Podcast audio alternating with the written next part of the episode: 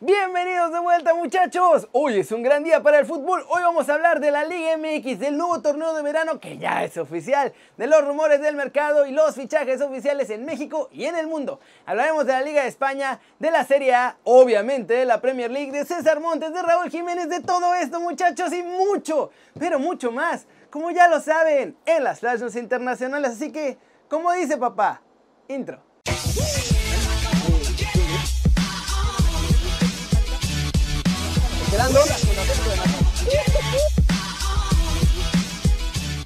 Arranquemos el video de hoy con el nuevo torneo oficial de verano que se llamará Copa por México.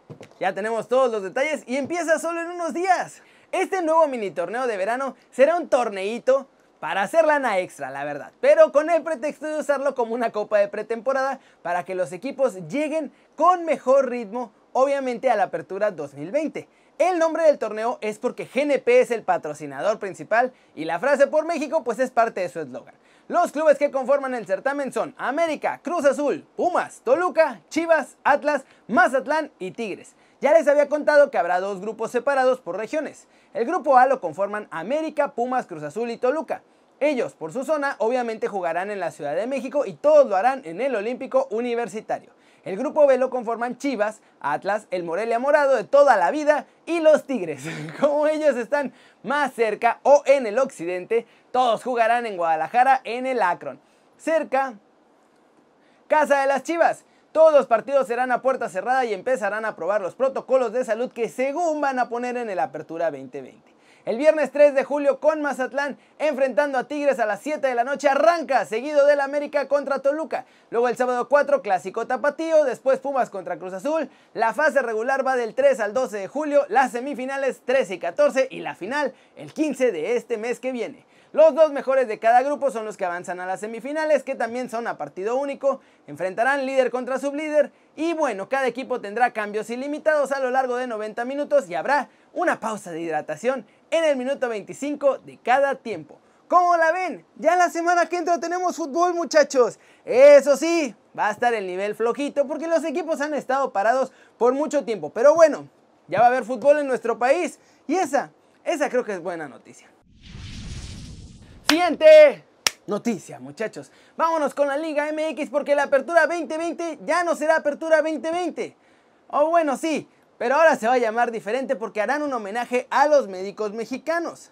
Han pasado 10 años desde el último cambio de nombre en un torneo muchachos de la Liga MX, ¿se acuerdan? En el Bicentenario, pero en esta ocasión será por una buena razón, pues tratarán de homenajear la labor de todos los integrantes de los servicios de salud en México que están luchando a diario contra el cocobicho y la verdad se están partiendo el alma mis chavos. Ahora la apertura 2020 se llamará Torneo Guardianes 2020, con la I de Guardianes con un número 1. El cambio de nombre será tanto para el torneo varonil como para el femenil y empieza el próximo 24 de julio. Eso sí, no encontré nadie que me explicara por qué la I la cambiaron por un 1.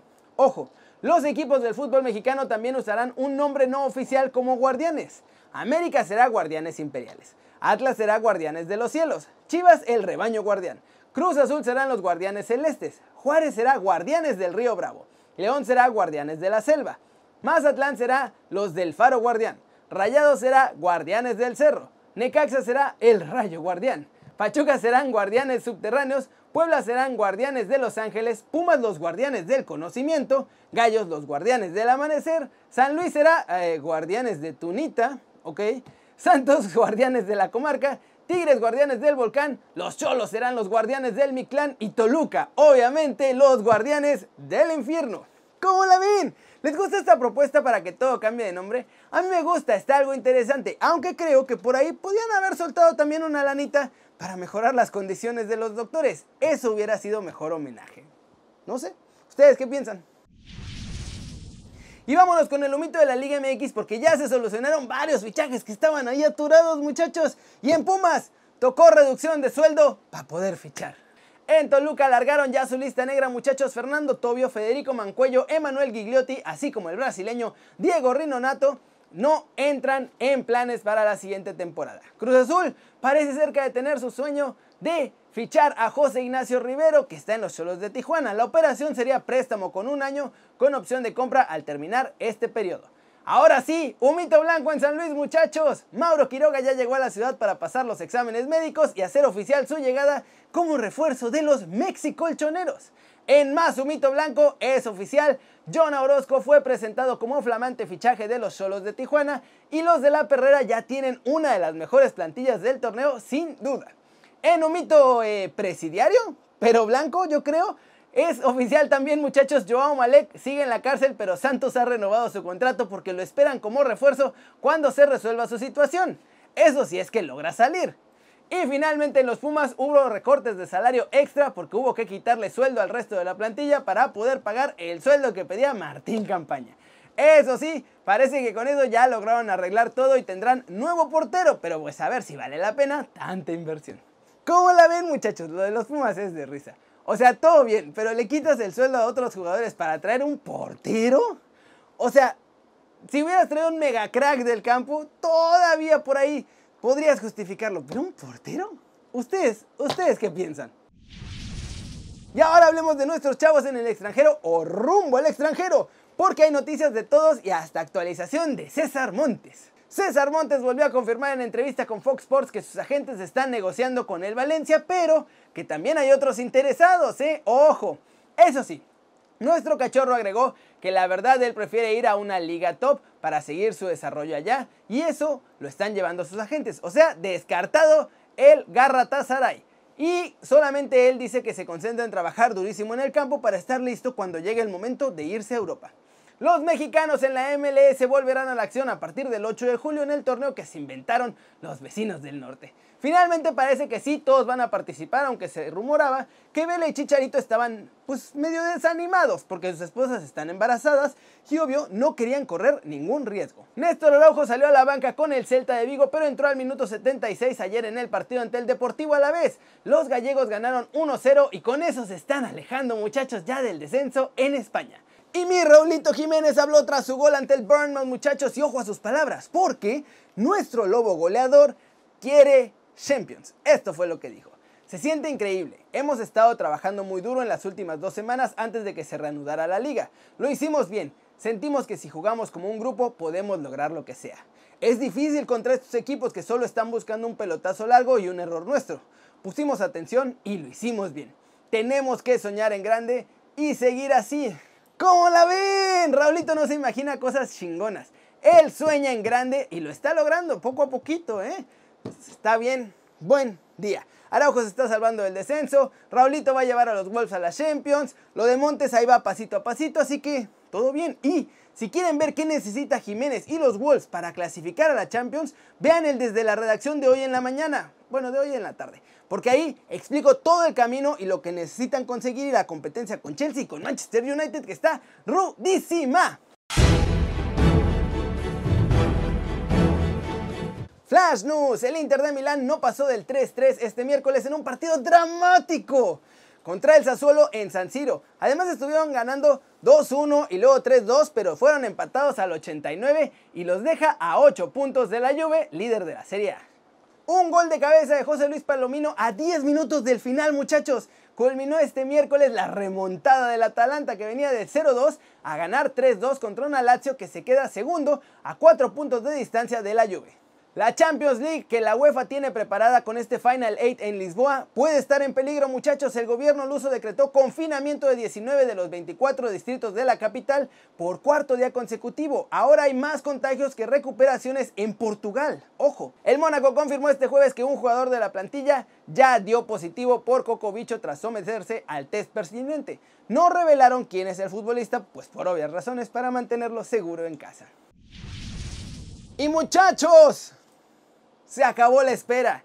Hoy el Manchester City no le pudo ganar al Chelsea de Lampard y tenemos oficialmente campeón en la Premier. El Liverpool ayer no tuvo ni un solo problema y dio su pasito al título en la Premier League al golear 4-0 al Crystal Palace. Resultado que sirve para alejarse 23 puntos del Manchester United, o eso era ayer.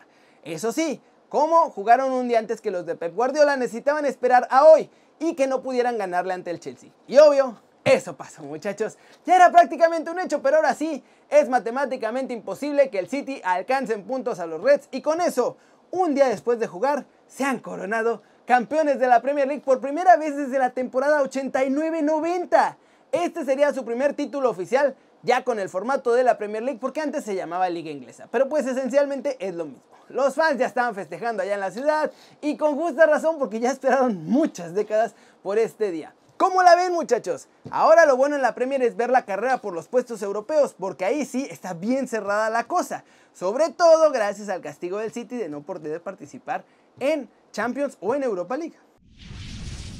Y vamos a terminar el video de hoy con todo el humito en Europa muchachos, porque ya también hay humito blanco en Alemania con fichajes oficiales muchachos. Es oficial, el Borussia Dortmund anunció la contratación del lateral belga Tomás Menier hasta junio del 2024. Luego de que firmara su contrato nuevo, dijo que juega el fútbol que él quiere el Dortmund y que es emocionante, auténtico y muy, muy natural. Pierre-Emerick Aubameyang se está convirtiendo, muchachos, en el objeto del deseo. Todo mundo lo quiere en Europa. El delantero acaba contrato con el Arsenal el 30 de junio del 2021 y varios grandes como el Inter o el Barcelona ya se están interesando en el delantero de 31 años. El Daily Express publica que Barcelona también está preparado para ofrecer a Philippe Coutinho o a Nelson Semedo como parte de un intercambio con el Tottenham por el centrocampista Tanguy Ndombele. Pedro jugará en la Roma, muchachos, a partir de septiembre. El jugador español que ya termina contrato con el Chelsea y que lo prorrogó nada más hasta que termine la temporada, ya sea de la Premier o de la Champions, se ha decantado por la oferta de la Roma para terminar ahí su carrera. West Ham oficial que Pablo Zabaleta, Jeremy Ngakia, Carlos Sánchez saldrán del club cuando sus contratos terminen el próximo martes 30 de junio. Artur Melo dejará el Barcelona al final de la temporada, muchachos, por fin. La Juventus y el jugador llegaron a un acuerdo para las próximas 5 temporadas en las que ganará 7 millones de euros y al Barcelona además le van a pagar con Miralem Pjanic, que ya lo sabíamos, y una lana extra.